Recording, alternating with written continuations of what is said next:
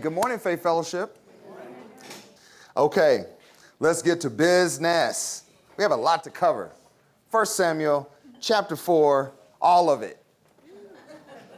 okay, we're going to try to do all of it. So we got to uh, leapfrog, quantum leaps through this because there's 22 verses and they're jam packed.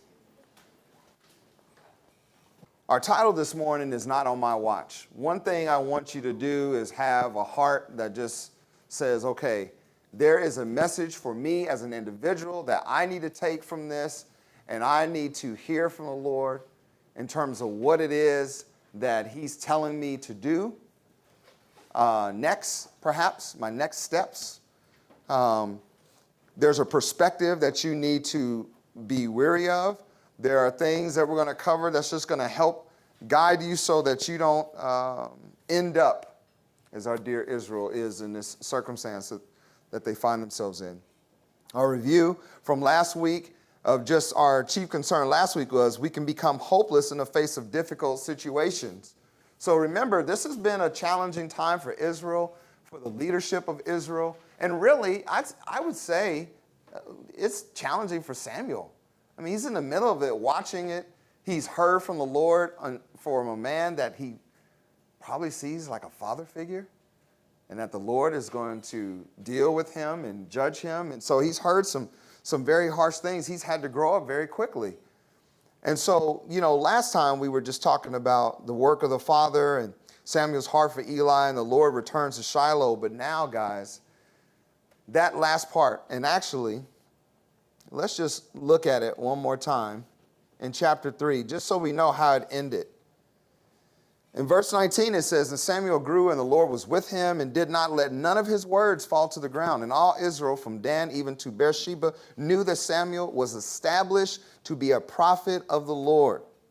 And the Lord appeared again in Shiloh, for the Lord revealed himself to Samuel in Shiloh by the word of the Lord. This is, gives us great hope we know that change is coming. Remember, we said that this is restoration for Israel. This is the beginning of it as we see what's happening just in one individual's life.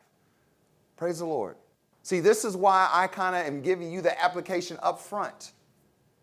Because you are individuals. We are a class together. We are the church.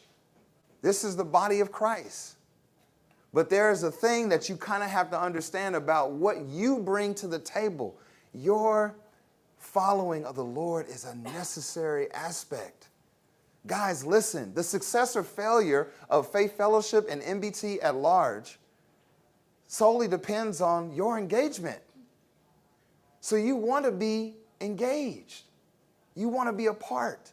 You want to figure out what part of the rope do you need to grab a hold of? If you think of just a rope that goes throughout, it's endless. We can't even see the end of it. And all of God's children have their hand on it. Where do you fit in that?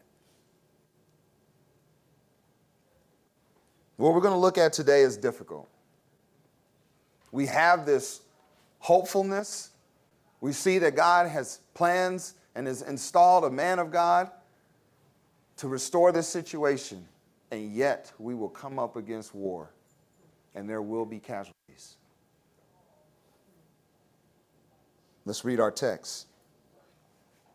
1 Samuel chapter 4, 1 through 22. And the word of Samuel came to all Israel. Now Israel went out against the Philistines to battle and pitched beside Ebenezer, and the Philistines pitched in Aphek. And the Philistines put themselves in array. This would be like in a battle formation against Israel. And when they joined battle, Israel was smitten before the Philistines, and they slew of the army in the field about 4,000 men. And when the people were coming to the camp, the elders of Israel said, Wherefore hath the Lord smitten us today before the Philistines? Let us fetch the ark of the covenant of the Lord out of Shiloh unto us, that when it cometh among us, it may save us out of the hand of our enemies. So the people sent to Shiloh, that they might bring from thence the ark of the covenant of the Lord of hosts, which dwelleth between the cherubims, and the two sons, Eli, uh, excuse me, of Eli, Hophni and Phinehas, uh, where there were uh, with the ark of the covenant of God. And when the ark of the covenant of the Lord came into the camp, all Israel shouted with a great shout, so that the earth rang again. And when the Philistines heard the noise of the shout, they said, What meaneth the noise of this great shout in the camp of the Hebrews? And they understood that the ark of the Lord was coming to the camp. And the Philistines were afraid, for they said, God is coming to the camp. And they said, Woe unto us, for there have not been such a thing heretofore. Woe unto us! Who shall deliver us out of the hand of these mighty gods?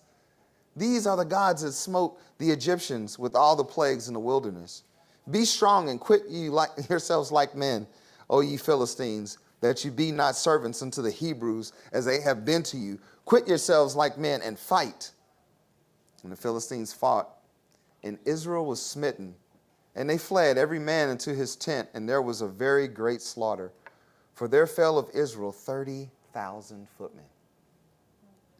And the ark of God was taken. And the two sons of Eli, Hophni and Phinehas, were slain. Remember, we've been told that. Here it is. Verse 12 And there ran a man of Benjamin out of the army and came to Shiloh the same day with his clothes rent and with earth upon his head. And when he came, lo, Eli sat upon a seat by the wayside watching, for his heart trembled for the ark. Notice what it trembled for and what it doesn't say it trembled for. kind of interesting.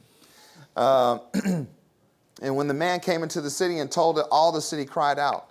And when Eli heard the noise of the crying, he said, What meaneth the noise of this tumult? And the man came in hastily and told Eli. Now, Eli was 98 years old, y'all, and his eyes were dim, that he could not see. And the man said unto Eli, I am he that came out of the army, and I fled today out of the army. And he said, What is there done, my son? And the messenger answered and said, Israel is fled before the Philistines, and there hath been also a great slaughter among the people. And thy two sons also, Hophni and Phinehas, are dead, and the ark of God is taken. And it came to pass when he had mention of the ark of God that he fell from off the seat backward by the side of the gate, and his neck brake, and he died, for he was an old man and heavy. And he had judged Israel forty years. And his daughter in law, Phinehas' wife, was with child near to be delivered. And when she heard the tidings that the ark of God was taken, and that her father in law and her husband were dead, she bowed herself and travailed. Her sorrow is so great, y'all, that it caused her to go into labor. Verse 20. And about the time of her death, the woman that stood by her said unto her, Fear not, for thou hast borne a son. But she answered not, neither did she regard it. And she named the child Ichabod, saying, The glory is departed from Israel, because the ark of God was taken, and because of her father in law and her husband. And she said, The glory is departed from Israel, for the ark of God is taken. Tough chapter. Man, you end on such a good note. You see this greatness take place, and you're like, man, okay, restoration, let's go. And then you start reading, you're like, what happened? So, what's happening here, y'all? Israel has chosen a war with the Philistines, and the effect that it's having is God judges Israel. That's obviously an oversimplification, but it is just straight to the point. There's something that we need to get about this. Our chief concern this morning is this not taking heed to God's word will lead to disobedience.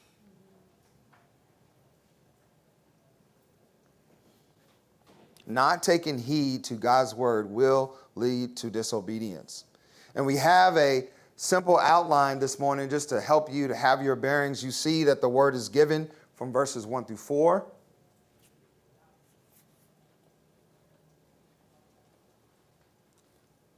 And then, in terms of kind of where we're going to be parked at, is the casualty of religion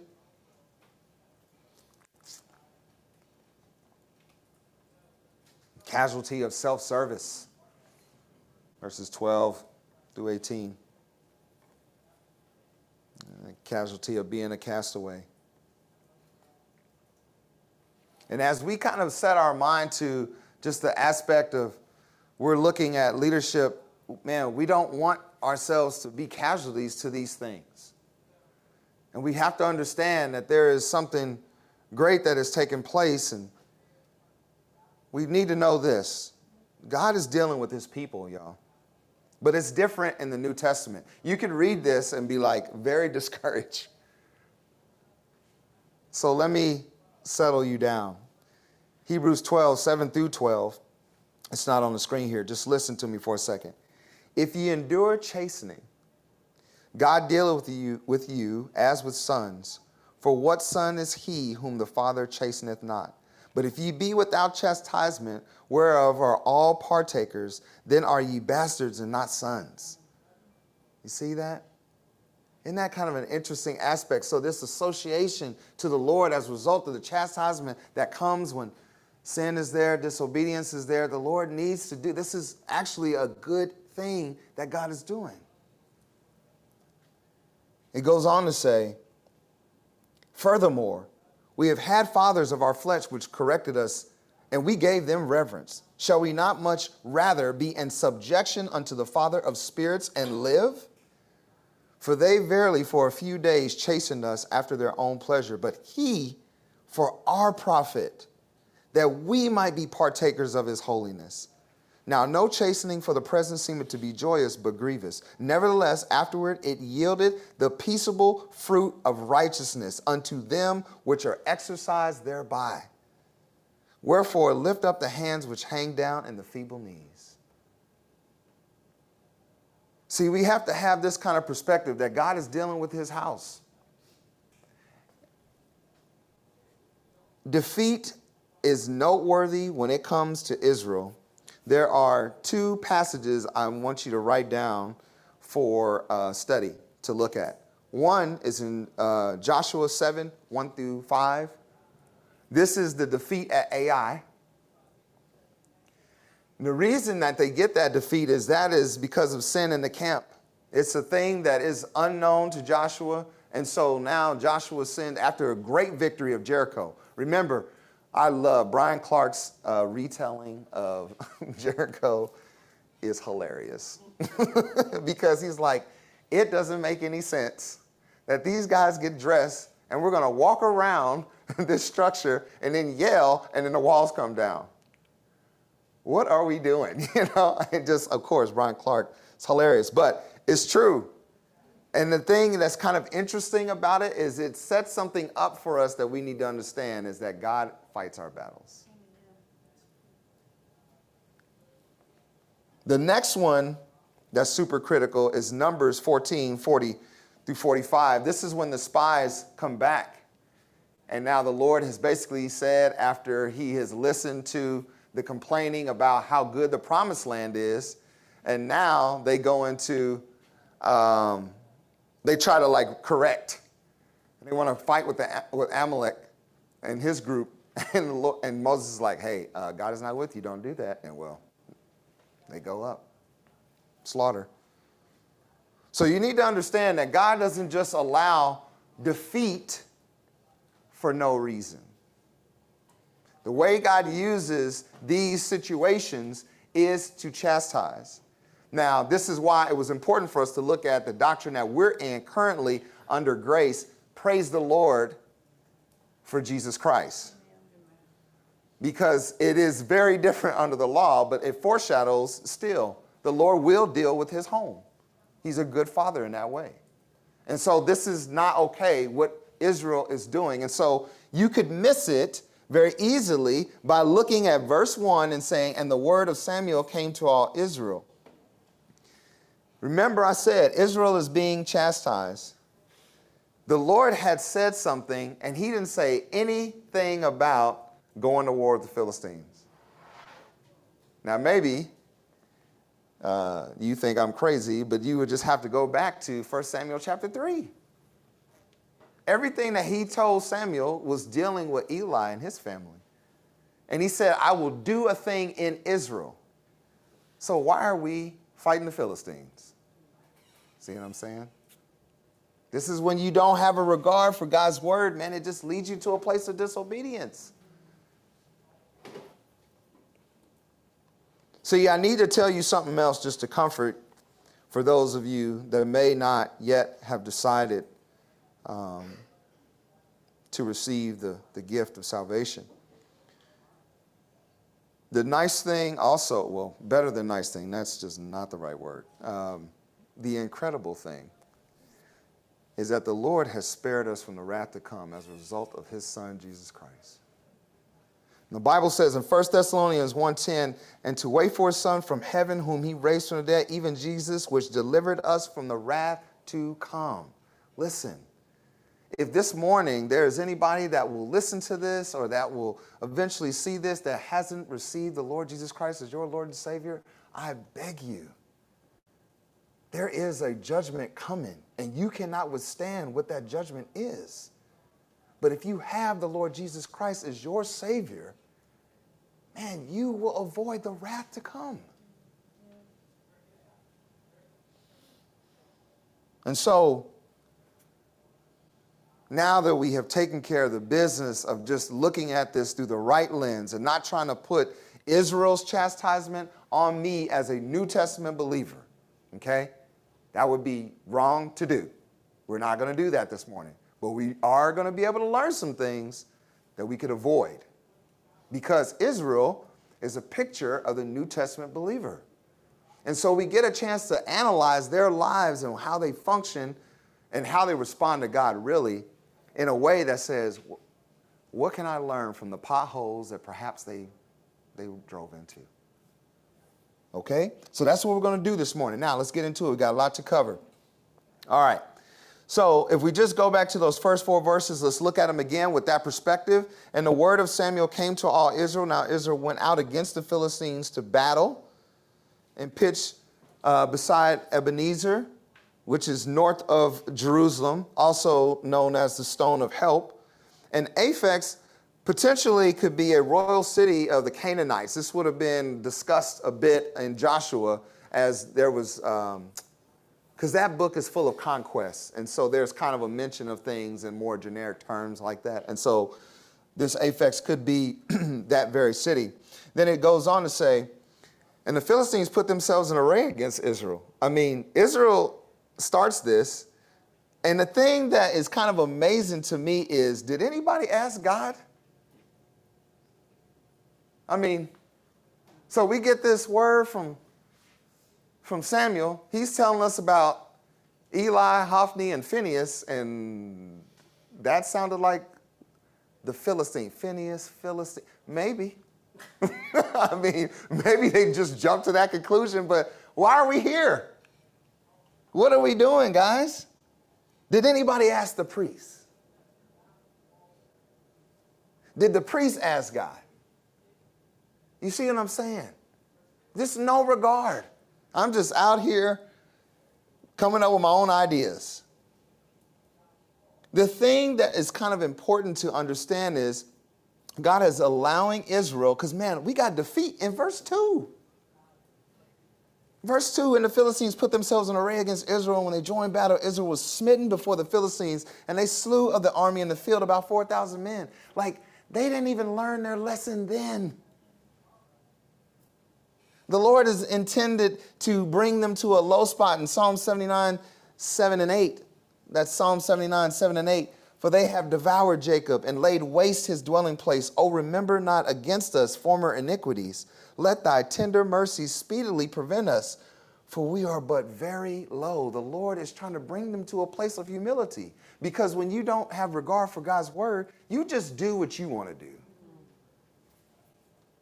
And so that first defeat was an opportunity. This is the thing, Pastor James said it last week. The well is a blessing. This 4,000 is a blessing.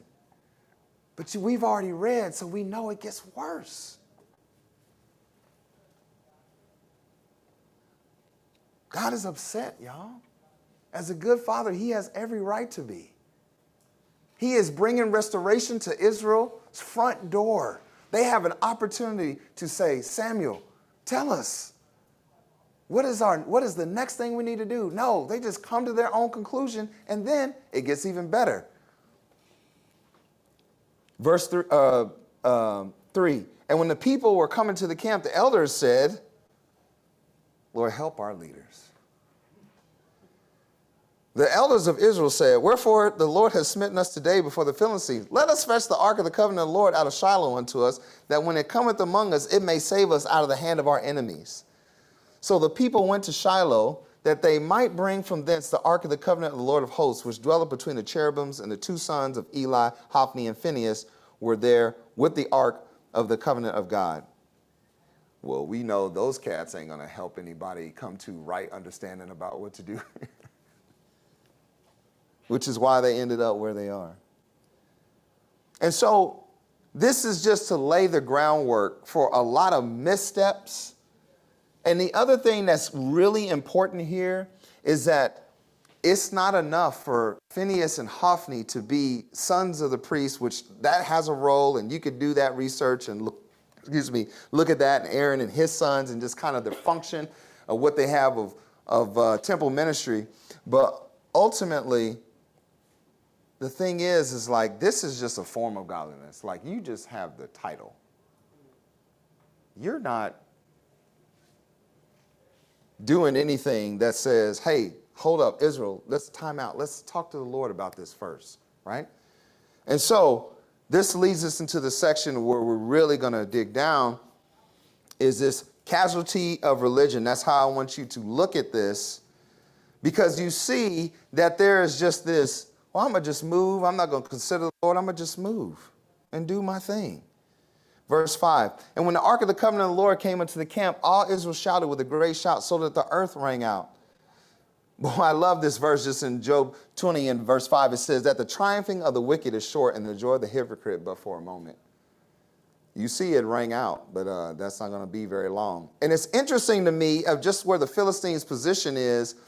You know, they're like, they hear this noise and they give more reverence to the Lord for a moment than even Israel does. You guys realize that?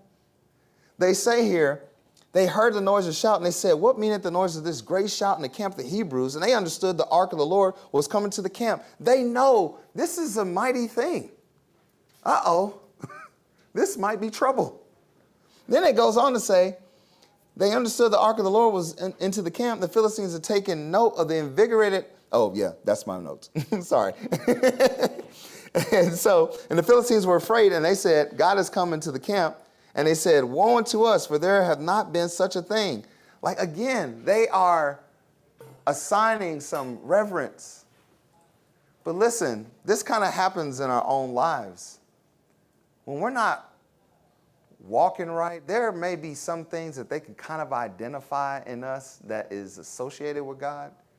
But when it comes down to it, if your heart isn't right with the Lord, it's going to show up. And then it's not going to come off very good. This happens to us, especially in the work environment. We can say all the things, I'm blessed and highly favored, your cubicle, it looks like a shrine, you got crosses and all of this stuff on. But then the minute you are pressed at work, you are cussing everybody out. you know? And so then they just go, okay, yeah, thanks. No, no thanks.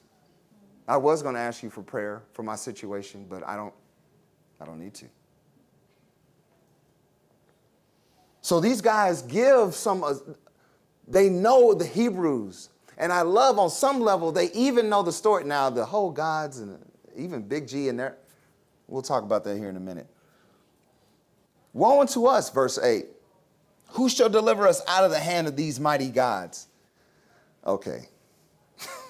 so see, this is what this is why your testimony matters is because people don't know what they're talking about. And they can come up and YouTube University has led people to all kind of crazy ideas. So now on one hand there is this reverence, but they lack knowledge. They don't know the Lord either, very clearly, because what they do is assign that to these men. And why you like, well, Dale, man, you're pressing on an issue that doesn't really matter. Exodus 7 5, and the Egyptians shall know that I am the Lord, all caps. When I stretch forth my hand upon Egypt and bring out the children of Israel from among them. See, it was clear to the Egyptians who God was. It's not clear to these Philistines. Why? Because these guys, they just looked the part. Their heart could not be any further from the Lord. This is dangerous, y'all.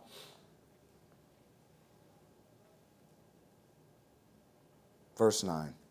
So then what do they do? They rally. listen, by this time of Samuel, there's enough history of the way the Lord handles things that you absolutely should not be taking the fight to Israel unless you know all these these cats. Yeah, we're going to take it to them. And boy, do they. Get this perversion of our 1 Corinthians 6:13. Be strong and quit yourselves like men, O ye Philistines, that you be not servants unto the Hebrews as they have been to you. Didn't it sound familiar when I read it? Yeah, that's 1 Corinthians 16, 13. And the Philistines fought, and Israel was smitten, and they fled every man to his tent. And there was a very great slaughter, for there fell Israel 30,000 men. I want to spend a, just a little bit of time right here. When it says, and they fled every man into his tent, this is a big deal because this tells you now there is a scattering, a principle. They are not organized in what they're doing. And now going to his own tent means he's going to his own agenda. Judges uh, chapter 20, 8 through 11 says this And all the people arose as one man, saying, we will not any of us go to his tent, neither will any of us turn into his house, but now this shall be the thing which we shall do to Gibeah. We will go up by lot against it. We will take ten men of a hundred throughout all the tribes of Israel, and a hundred of a thousand, and thousand out of ten thousand to fetch victuals for the people, that they may do when they come to Gibeah of Benjamin, according to all the folly that they have wrought in Israel. So all the men of Israel were gathered against the city, knit together as one man. Period. Everybody's in their tent now. The fight has come, and now we just scatter. So now you're seeing something else just in terms of, man, it puts you on an island when you don't take heed to God's word and you disobey, it puts you on an island. Now you by yourself. You may have one or two that agree, but that's not enough to fight these Philistines. It's the Philistines, legendary warriors. So this leads us to our first key point. Good leaders, y'all, seek the Lord and wait for his leading. Good leaders seek the Lord and wait for his leading. Psalms 25, 5 says, Lead me in thy truth and teach me, for thou art the God of my salvation. On thee do I wait all the day. That position is not a position of religion, that's a position of righteousness. You can't get there just from having the garb, just from knowing the lingo, just from, listen, let me take it a step further, just from attending. It matters that you attend. We absolutely want you to be a part of any time the doors are open in this place, primarily Sunday, Tuesday, and whatever day your Bible study is a part of.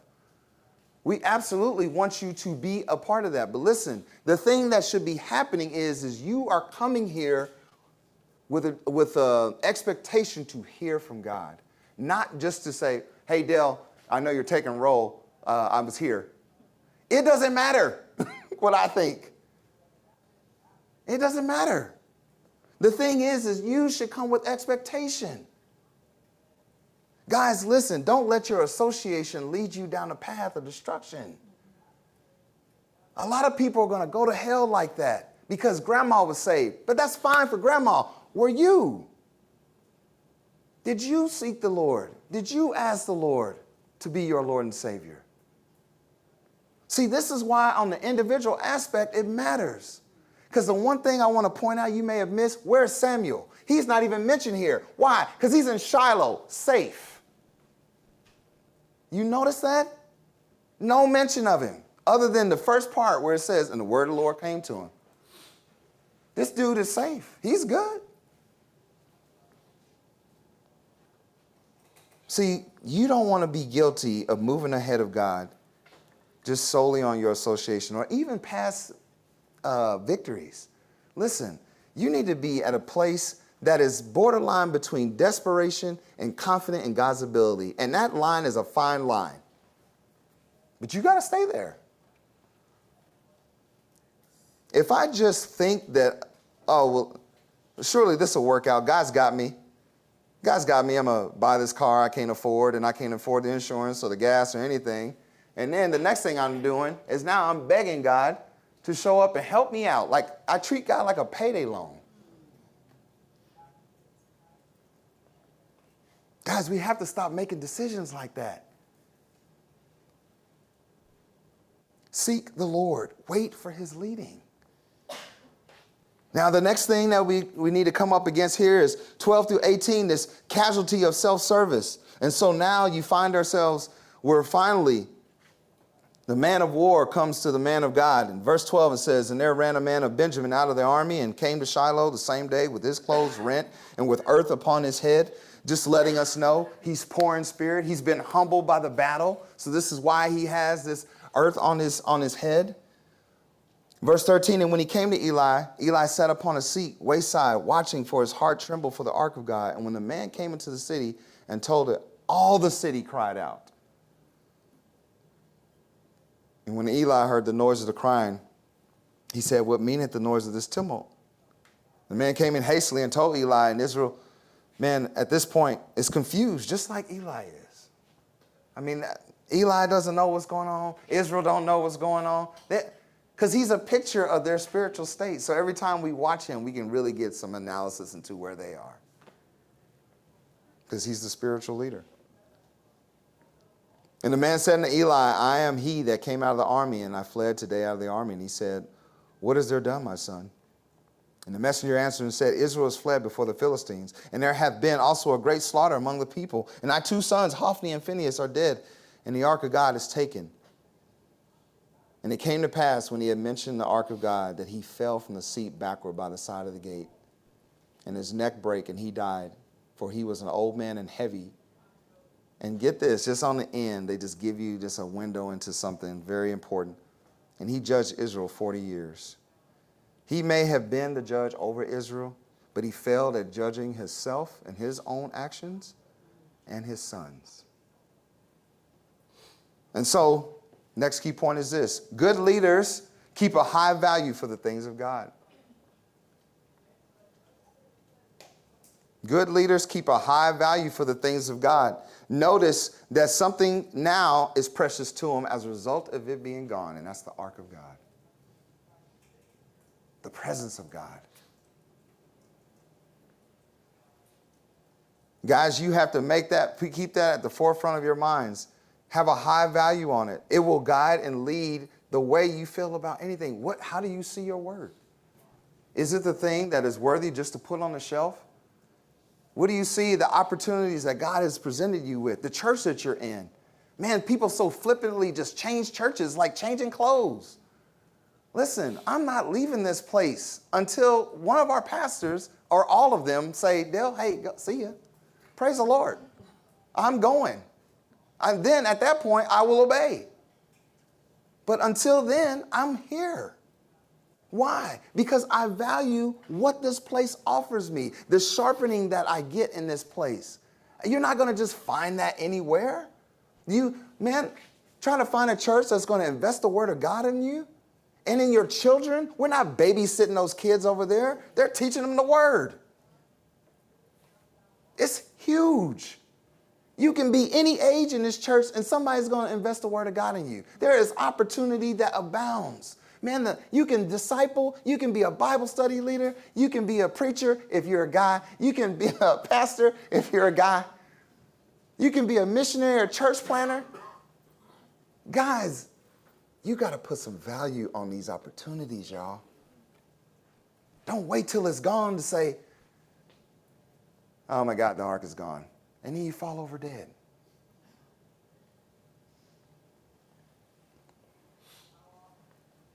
Good leaders keep a high value for the things of God. Because listen, self service puts your will as the reward. Self service puts your will as the reward. Philippians 3 17 through 21 says, Brethren, be followers together of me, and mark them which walk so as ye have us for an ensample For many walk, of whom I have told you often, and now tell you even weeping, that they are the enemies of the cross of Christ, whose end is destruction, whose God is their belly, whose glory is in their shame, who mind earthly things. For our conversation is in heaven, from whence also we look for the Savior, the Lord Jesus Christ, who shall change our vile body that it may be fashioned like unto his glorious body, according to the working whereby he is able even to subdue all things unto himself. Guys, listen, don't let your shame be your glory. Cast that off. See, this is what my issue was with Eli. I don't, I'm not trying to villainize him, but the thing is, is I'm just looking at the lifelines that the Lord is sending him. The first time that the Lord said something to him specifically, that should have brought him to his knees and said, Lord, what, do you, what would you have me do? How do I correct this? Well, we didn't see that. He just let it happen. And then Samuel tells him, and then he's like, you know, remember his statement was kind of like, well, the Lord has said it man, what do we got to do to light a fire? God is, I'm going I'm to kill this guy. Well, okay. Uh, hey, um, can we talk about this for a second? I mean, like, wait, wait, wait.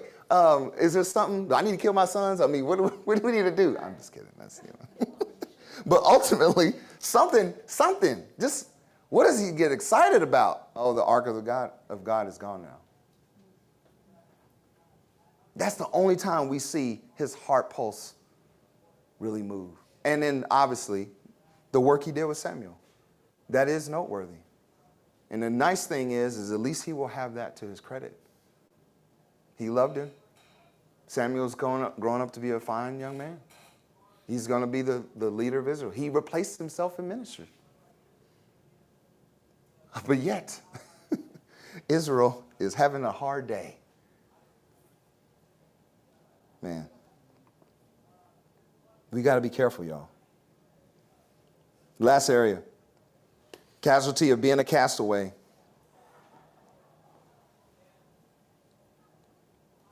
Phinehas, his wife dies, giving birth to her child Ichabod. It says here, 19, and his daughter in law, speaking of Eli, Phinehas' wife, was with child, near to be delivered. And when she heard everything that happened, man, the tidings of the ark, what happened to her father in law, what happened to her husband, she bowed herself and travailed, for her pains came upon her. And about the time of her death, the woman that stood by her said unto her, Fear not, for thou hast borne a son. You guys know just uh, culturally how important it is to have a son uh, for her. I mean, at this point, she's probably dead. I mean, this is hard. This ends hard. And this thing I want to point out to you here, verse 21. And she named the child Ichabod, saying, The glory is departed from Israel because the ark of God was taken, and because of her father in law and her husband. And she said, The glory is departed from Israel, for the ark of God is taken. Our next key point, our last key point is this good leaders stay close to the Lord for their sake and for the sake of others.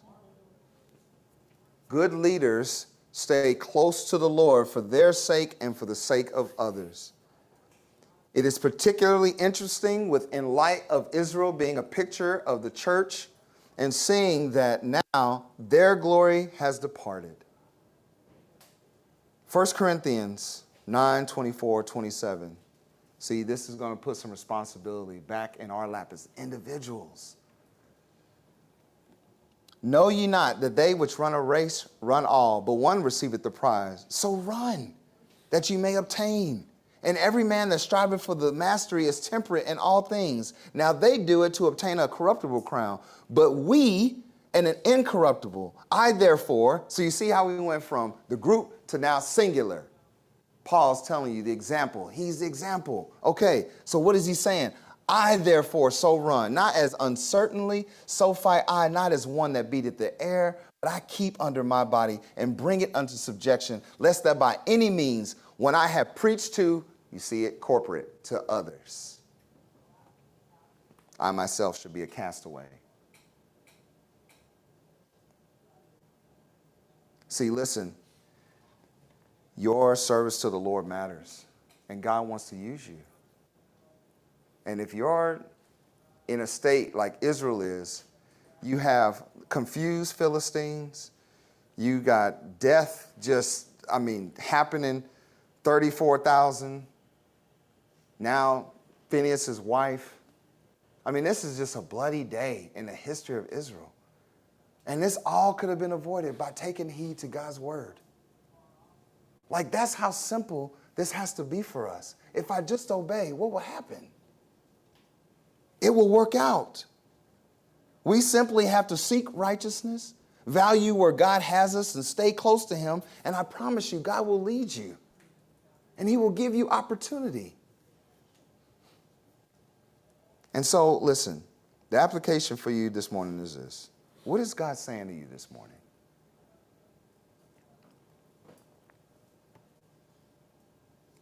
It's my heart, guys, and I believe it's because it's the Lord's heart that we have a just a constant rotation of good leaders being developed in this class. And um, the Lord has already blessed you with the opportunities. Some of you are parents, some of you have this great relationship as aunt and uncle in your families. Some of you are Bible study leaders, some of you are disciplers. And listen, man, you can get so self focused that you lose sight of all that God is doing around you and you, and you lose value for it. And God made you who you are. You are fearfully and wonderfully made. Yield yourself to Him. That's, that's all I'm saying. Man, don't, don't come here just for nothing, just to show up so that somebody you can lock eyes with and say, I, I was here, okay, now leave me alone. No, man. When you come here, it should be that God is going to talk to you. And prayer, you now we, we get to talk back to him and lay these requests at his feet. We're, you know what? We're in conversation. And then personally, I can be at home in my word, having good devotion time. And so, what's God saying to you this morning? And how does this affect your next steps? Okay, those are two questions. I want you to just ask yourself. Let's pray. Heavenly Father, Lord, I do thank you um, just for um, really the simplicity of your word. Lord, this is a hard chapter. It's hard to hear these things. Uh, we don't enjoy uh, just reading about defeat when it's avoidable. Um, but Lord, we understand that it still is a necessary part of your perfect plan. And, and Lord, it, I pray that it would just mean a lot to us this morning.